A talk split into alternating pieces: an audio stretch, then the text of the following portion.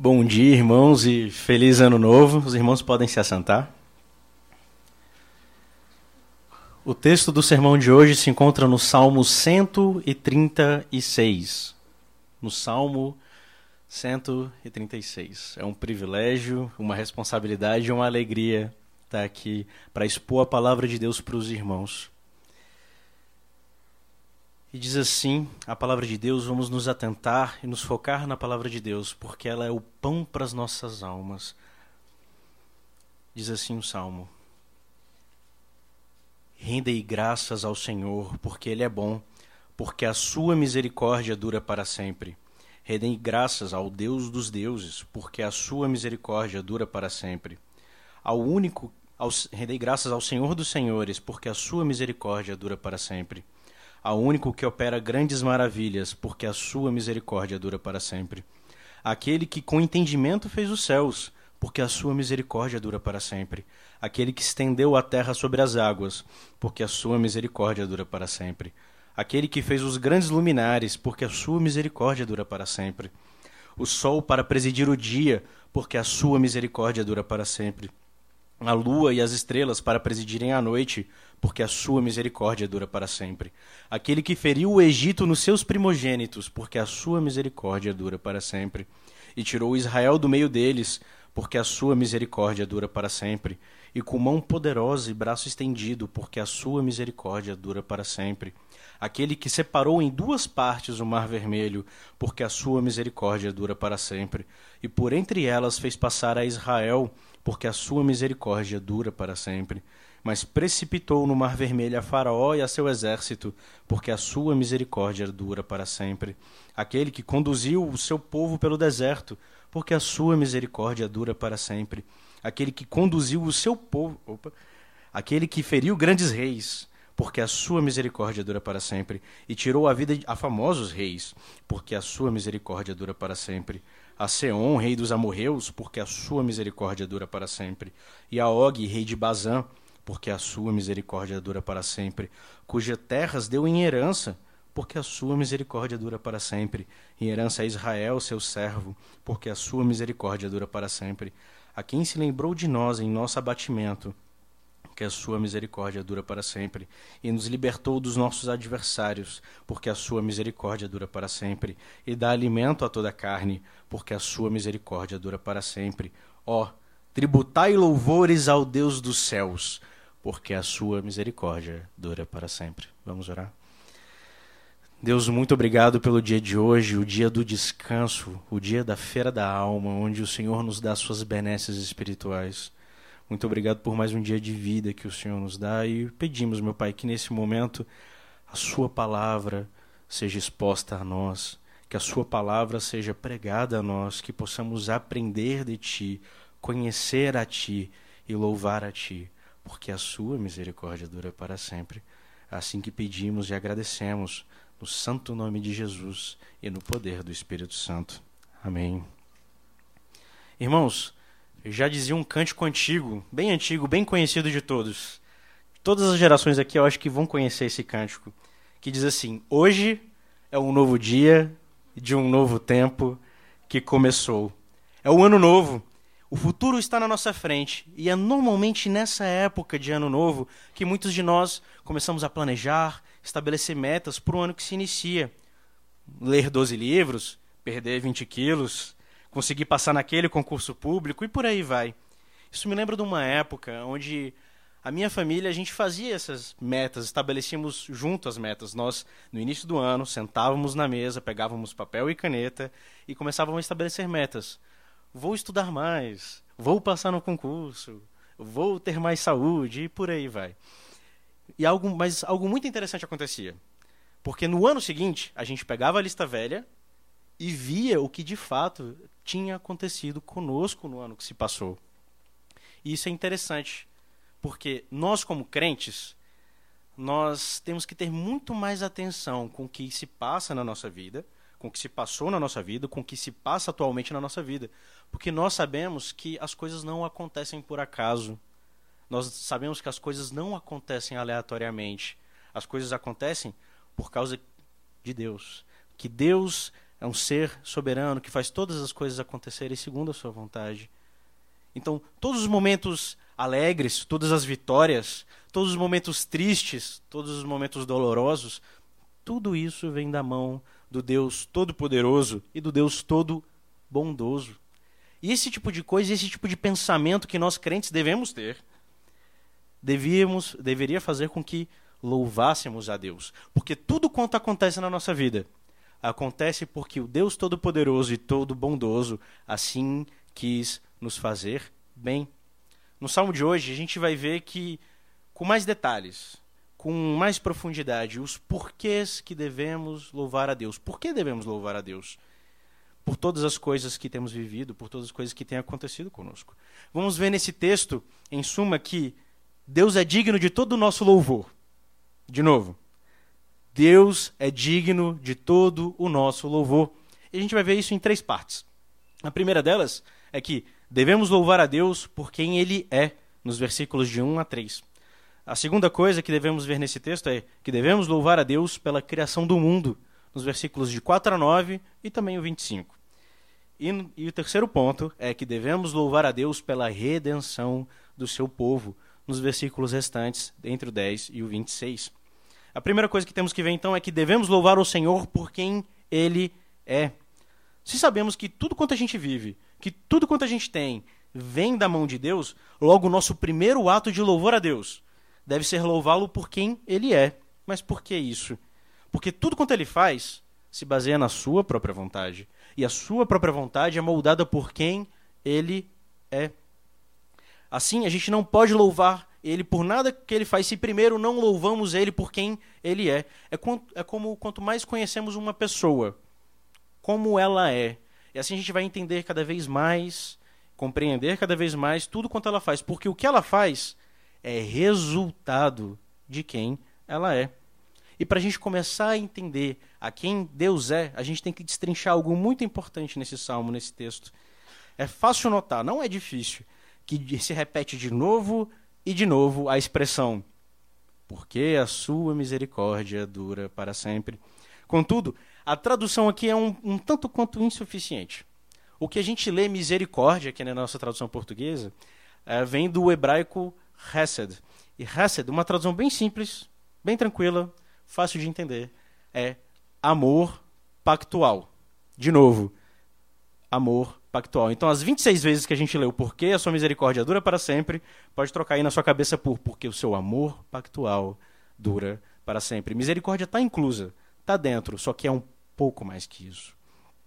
Então, o que esse texto quer dizer 26 vezes é que o amor de Deus, que tudo que está descrito nesse salmo, que dança, dança em volta desse amor de Deus, que não é uma paixonite adolescente, não é um quentinho no coração, não é um amor vago e sem descrição. O amor de Deus, ele é um amor que vem num contexto de aliança, de pacto. É um amor que ele é compromissado. É um amor que cumpre tudo quanto promete. Ele é cheio de ternos afetos com quem ele tem uma união, com quem ele tem uma aliança. E também ao contrário de uma aliança contratual seca, sem, com regras sem sentido a serem seguidas. É um pacto de amor, é uma aliança amorosa, onde a união com seu povo, as bênçãos que ele dá para o seu povo, as responsabilidades que ele exige do seu povo, são todas envoltas, todas inundadas num amor puro, num amor santo, num amor pactual. Como diria um músico Estênio Márcios, numa música dele chamada Fim de Tarde no Portão, o seu amor é tão forte mais que o inferno e a morte. São torrentes que arrebentam o chão. Eu gosto muito de extremaço, perdão. Mais fácil secar os mares ou apagar as estrelantares do que arrancar o amor do seu coração. Esse é o amor de Deus. Esse é o amor da aliança, essa é a lealdade pactual, esse é o Hesed de Deus. Nós temos que louvá-lo porque tudo quanto ele é e tudo que ele faz está inundado do seu amor pactual. Mas uma outra coisa que a gente vê logo nesses três primeiros versículos são três nomes, três títulos acerca de Deus, de quem Deus é. O primeiro deles é Senhor, que é o nome que Deus se revelou para o povo do Antigo Testamento, como a gente também viu nos sermões de Êxodo, que ele é um Deus da aliança, é um Deus que, ainda que transcendente, ainda que completamente diferente da humanidade, é um, é um Deus que desce e faz uma aliança com os seres humanos, faz uma aliança com as pessoas. Ele cuida e protege delas e também exige responsabilidades, exige uma conduta santa. Deus dos, Deus dos deuses, pois há muitos e falsos deuses por aí nesse mundão de hoje querendo atrair adoradores para si, sejam falsas religiões, sejam ideologias, sejam até mesmo pessoas e celebridades querendo pessoas que os adorem. Mas só há um, um verdadeiro, um soberano Deus que criou todas as coisas, que governa todas as coisas. Ele é o único que é digno de ser adorado, muito mais do que esses pretensos e falsos deuses. Senhor dos senhores, que, assim como falsos deuses, tem muitas pretensas autoridades nesse mundo, que guerreiam para conseguir um lugar a qual mandar, a qual dominar. Mas se alguém tem alguma autoridade nesse mundo, é dada porque do alto lhe foi dada. Porque Deus é a autoridade suprema dessa terra. Porque Deus governa esse mundo com um cetro de ferro. Ele é a autoridade suprema sobre tudo e todos, o verdadeiro Senhor entre todos os senhores, aquele que manda e que governa em tudo. Então, esses três nomes enfatizam que Deus é o Todo-Poderoso, que nenhuma força do mundo é capaz de conter esse Deus, a vontade desse Deus. Nenhuma autoridade nesse mundo, nenhuma força é capaz de ir contra ele. Ele é o ser absoluto, qual toda criação lhe é sujeita. Nós devemos de amar a Deus pela sua autoridade. Tolice é não dobrar os seus joelhos diante da majestade de Deus. Mas essa majestade não é uma majestade distante, maligna, com caprichos mil. É uma majestade bondosa, é uma majestade amorosa que faz com que todos seus filhinhos se abriguem debaixo da sua capa real. Todos aqueles que se submetem a ele, ele trata com amor, amor pactual. O profeta Naum, lá em Naum, capítulo 1, os versículos de 2 a 7, não precisa abrir, os quais a gente vai ler só alguns versículos, tem uma boa demonstração do que é esse amor, do que é esse poder e essa bondade juntas num único Deus. Diz assim, lá em Naum: O Senhor é Deus zeloso e vingador. O Senhor é vingador e cheio de ira. O Senhor toma vingança contra os seus adversários e reserva indignação para os seus inimigos. Quem pode suportar a sua indignação? Quem subsistirá diante do furor da sua ira? A sua cólera se derrama como fogo e as rochas são por eles demolidas. O Senhor é bom, é fortaleza no dia da angústia e conhece os que nele se refugiam. Esse é o nosso Deus. E todo o poder e toda a bondade estão diante dele. Todo o seu poder maravilhoso se une ao fato de que Deus é um Deus bom, de que ele vai usar todo esse poder para proteger, para cuidar, para trazer segurança aos seus filhos, para trazer segurança nos dias mais escuros, para proteger aqueles que nele se refugiam, aqueles que amam a ele. Assim, então, quanto mais conhecemos a Deus, mais conhecemos o nosso dever de adorar o bondoso Senhor do universo. Tudo quanto ele é, é puro, é santo, amável, bondoso, amoroso, misericordioso, poderoso, zeloso. Tudo que ele é, é digno do nosso louvor e adoração. É como um pai que tem dois filhos. Um deles se chama João e outro deles se chama Napoleão. Não tem motivo nenhum, tá bom, gente? É só para rimar e ser didático. Esse pai ele é um pai maravilhoso. Ele é amoroso, ele é carinhoso, compreensível com seus filhos, mas ele também é severo e pune seus filhos se eles fizerem alguma malcriação. Ele também é um pai cheio de riquezas, cheio de bens, cheio de tesouros que não se podem contar. E ele não mede esforços para dar tudo do bom e do melhor para os seus filhos a melhor educação, o melhor hospital, os melhores livros, os melhores cursinhos, as melhores refeições, tudo do bom e do melhor. Mas também ele não dá nada em excesso ou em falta, ele dá tudo na justa medida. Ele dá tudo quanto pode dar para eles, porque ele, por quê? Porque, porque ele os ama. E ele garante para tentar garantir tudo de melhor na vida deles. Contudo, os dois filhos são bem diferentes. João, ele percebe que tudo quanto seu pai faz, ele faz por amor então ele retribui esse amor do pai, sendo obediente, sendo afável, amando o seu pai. Ele reconhece o seu pai como um pai de fato, alguém que ele deve prestar honra e obediência, mas ele também reconhece o amor do seu pai, que protege ele, que cuida dele. ele deseja ter um maior e melhor relacionamento com o seu pai. E ele se esforça para isso. Ele obedece em tudo, ele escuta tudo o que o seu pai fala e ele sempre faz questão de estar na presença do seu pai. Napoleão, por um outro lado, ele é um filho de coração egoísta. Apesar de todo o amor do pai demonstrado para ele de várias maneiras, ele não leva o seu pai a sério. Ele não se importa com o seu amor. Ele não se importa, ele não quer saber de ter um relacionamento com o seu pai. Ele sabe que se ele se rebelar demais, ele vai ter que ser expulso de casa. Ele vai ter que morar na rua, onde tem onde ele vai passar frio, onde vai ter perigos, e ele só não se rebela mais por causa disso. Para não para não ter que passar perigo fora de casa. Mas sempre que ele tem a oportunidade de sair de casa, ele sai. Porque para ele qualquer lugar é melhor do que a sua própria casa. Mas a verdade é que muitas vezes nós pensamos como Napoleão. Nós não levamos Deus a sério, não reconhecemos Ele como Deus, como Senhor, como nosso Pai no nosso coração. Apesar de que da boca para fora muitas vezes a gente fala. Nós não nos importamos com o Evangelho para que a gente possa viver uma vida evangélica de fato. Porque, afinal de contas, a vida dos ímpios parece muito mais prazerosa. A vida dos ímpios parece tão melhor muitas vezes, não é mesmo? Muitas vezes a gente parece que quer ter uma vida cristã externa. A gente não quer fugir da vida na igreja porque a gente tem medo do inferno somente. Mas não porque a gente ama a Deus. Quer estar na igreja para não ir para o inferno, mas não porque você ama o Deus da igreja. No fundo do coração, acho que qualquer outro lugar é melhor do que a vida na igreja. Porque, de fato, o seu coração não está voltado para o pai da igreja.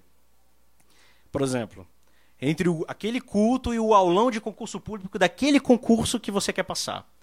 Então, com certeza, o aulão do concurso público. Entre ler a Bíblia e ler aquele seriado do Netflix que lançou a nova temporada.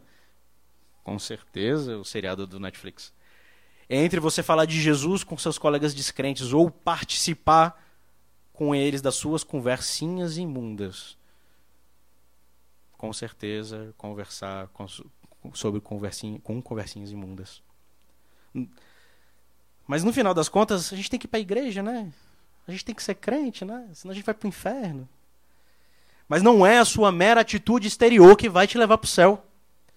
É você se render ao amor pactual do Pai. É você ter uma vida rendida ao Senhor de todo o universo. É você se render e, e retribuir esse amor com mais amor e falar desse amor para os outros. Nós temos que querer obedecer a Deus, levar Ele a sério como Senhor, Deus dos deuses e Senhor dos senhores. Nós temos que viver a vida que Deus nos dá, que Ele nos deu por amor, para que a gente possa verdadeiramente louvá-lo por quem Ele é, amá-lo por quem Ele é. Uma segunda coisa que temos que ver nesse texto é que devemos louvar ao Senhor pela criação do mundo. A gente vê isso dos versículos 4 a 9 e também lá no 25. Aqui vemos um segundo motivo para louvar a Deus. Porque Deus é um Deus criador. Deus é o nosso criador. A gente vê, por exemplo, no versículo 4 que fala: Ele opera grandes maravilhas, aquele que opera grandes maravilhas, que é como um resumo do que vem para frente. Lembrando bastante Gênesis 1. O salmo diz, por exemplo, no versículo 5 que Deus fez os céus, os céus que nos cobrem. No versículo 6, que ele estendeu a terra sobre as águas. No versículo 7, que ele até mesmo coloca luminares para presidir o dia e a noite. No versículo 8, ele fala que é o sol para presidir o dia. No versículo 9, a lua e as estrelas para presidirem a noite, como também diz Gênesis 1, para nos servirem de sinais para dias e anos. Ele não somente cria esse mundo e deixa ele ao léu, ele preserva esse mundo, ele sustenta esse mundo. Como a gente também vê no versículo 25, que ele fala que ele dá alimento a toda a carne. O que lembra um pouco Jesus falando que ele cuida até dos pássaros, quanto mais de nós. Então, a gente vai partir de quem Deus é para o que Deus faz. E ele é um Deus criador e sustentador. Ele criou todas as coisas do nada, com o poder da sua palavra, e as organizou segundo o seu poder, dos mares profundos, passando pela terra que vivemos, até os mais altos céus e as mais longínquas estrelas. Todas são feituras dele, que é o grande artesão do universo. O curioso é que o texto diz, de novo e de novo, que ele, todas essas coisas foram criadas porque o seu amor pactual dura para sempre. Mas como assim? Ele criou o mundo por causa do amor pactual.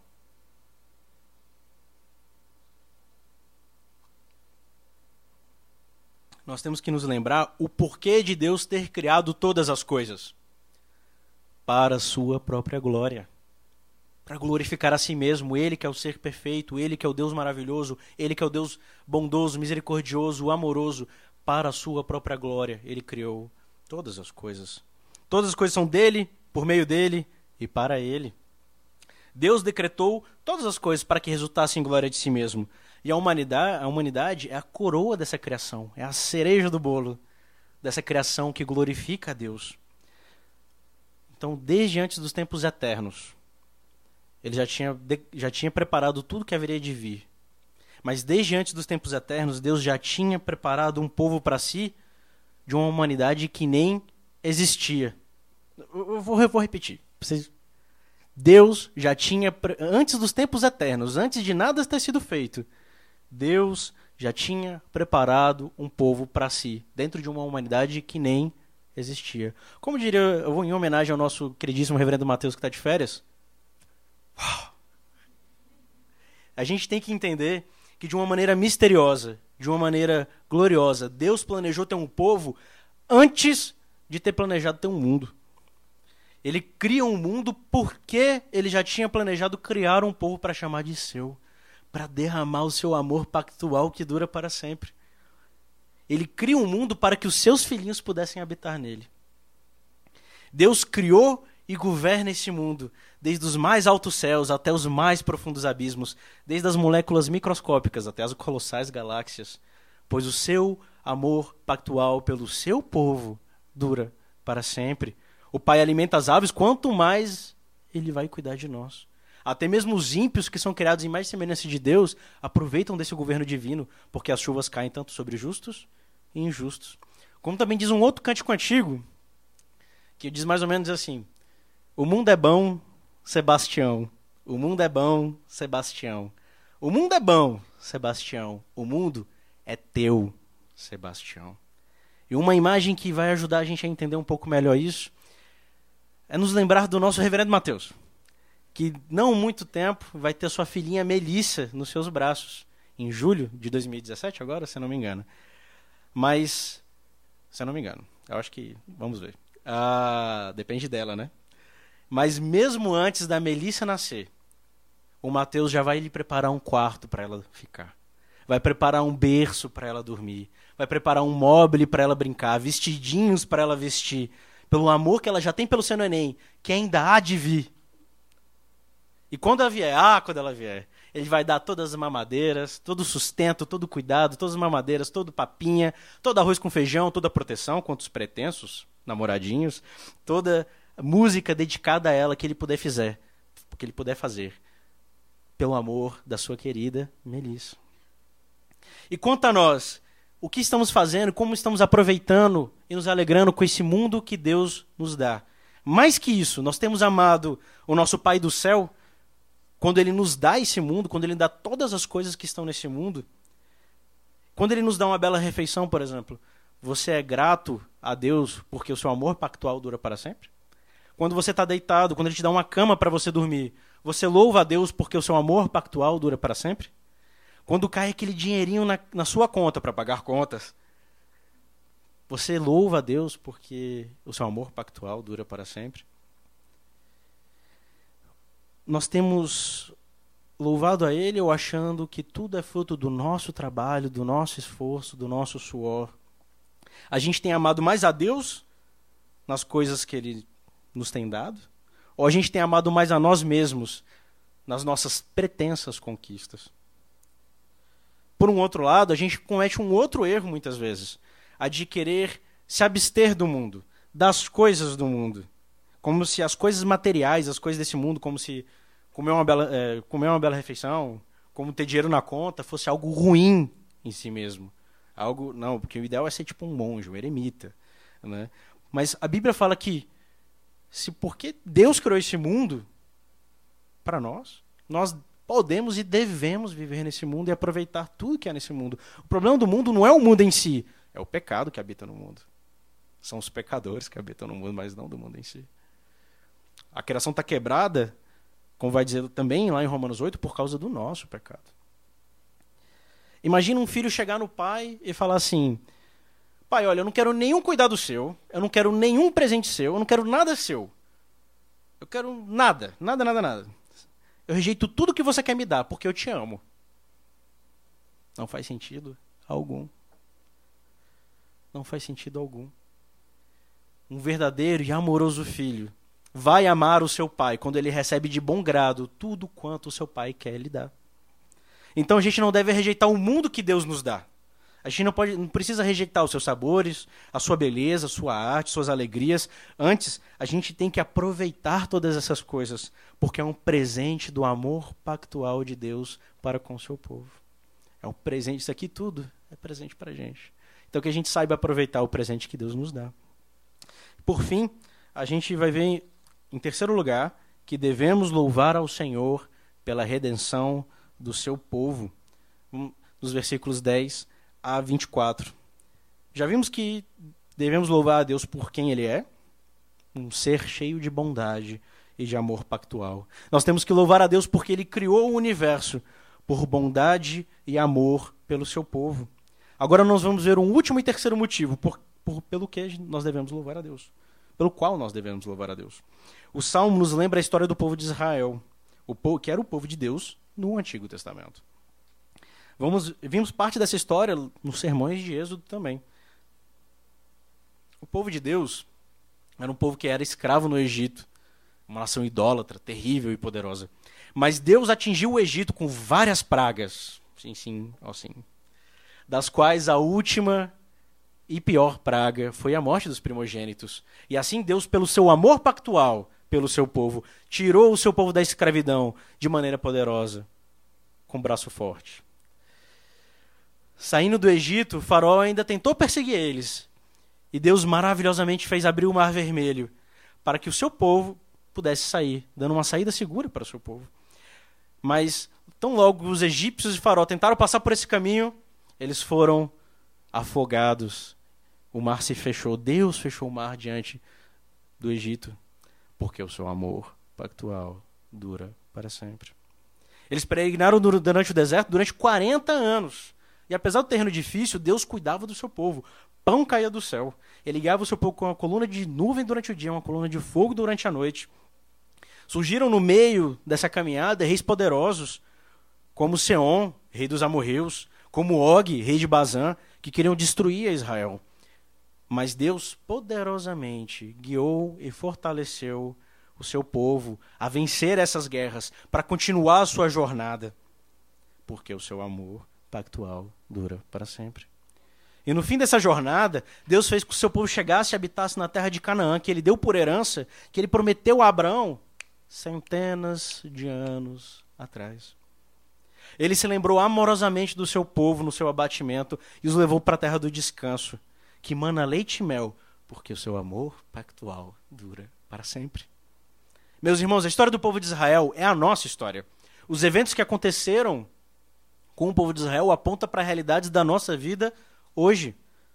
Nós éramos os escravos, nós éramos os escravos do império das trevas o império do pecado. Nós não conhecíamos a Deus. Deus é que toma a iniciativa, nos tira do império das trevas no, e nos leva para o reino do Filho do seu amor, onde podemos conhecer de fato a Deus, podemos ser santos verdadeiramente, podemos louvar a esse Deus santo. Deus nos amou enquanto nós ainda, ainda éramos pecadores, para que fôssemos salvos e santificados por Ele. Agora que já somos redimidos das trevas, somos peregrinos nessa terra, nesse deserto que ainda há dores, que ainda há engano, há pecado e há morte. Há pessoas, instituições e ideias que, assim como aqueles reis, assim como Og, assim como Sion, querem nos destruir, querem destruir a igreja do Senhor. Mas Deus nos fortalece diante dessas lutas, Deus nos consola diante dessa peregrinação, Deus nos fortalece, Deus nos guia maior é o que está em nós, o Deus que é amor, do que aquele que está no mundo. E chegará o dia, meus irmãos, onde chegaremos não a Canaã terrestre, que emana leite e mel, mas uma Canaã celestial, que emana imortalidade e justiça. E que dia é esse? É o dia da segunda vinda do Senhor Jesus Cristo. Jesus Cristo vem, se, o próprio Deus se torna homem, morre morte de cruz, ressuscita, ascende aos céus, dos quais ele vai vir novamente para fazer novas todas as coisas, novos céus e nova terra, a nova Jerusalém, a Canaã celestial, para que a gente possa viver com ele eternamente, louvando a ele eternamente pelo seu amor pactual que dura eternamente. Mas uma pergunta, ah, não, antes da pergunta, melhor dizendo, temos que entender que naturalmente, naturalmente, nós somos como filhos desgarrados do, seus, do nosso Pai. Nós somos birrentos em nossas almas. Nós nos rebelamos contra o Pai todo amoroso, todo bondoso. Nós somos filhos cheios de rebeldia, donos de um coração egoísta, inescrupuloso, que seria capaz de fazer tudo para que as suas vontades pecaminosas pudessem ser cumpridas, assim na terra como no céu, se isso fosse possível. O nosso castigo que a gente merecia não era uma surra ou ficar no cantinho da casa, mas a gente merecia um inferno de fogo eterno e um canto de trevas exteriores, de choro e de ranger de dentes. Mas Jesus Cristo, pelo seu amor pactual, por essa aliança de amor com o povo que não merecia, sofre a nossa condenação, sofre a separação do Pai que nós merecíamos ter, nos salva e nos transforma em filhos que amam a Deus e o louvam para sempre. O Filho de Deus se fez homem para que os homens se tornassem filhos de Deus. A pergunta que eu faço para os irmãos é a seguinte: como não louvar um Deus tão maravilhoso?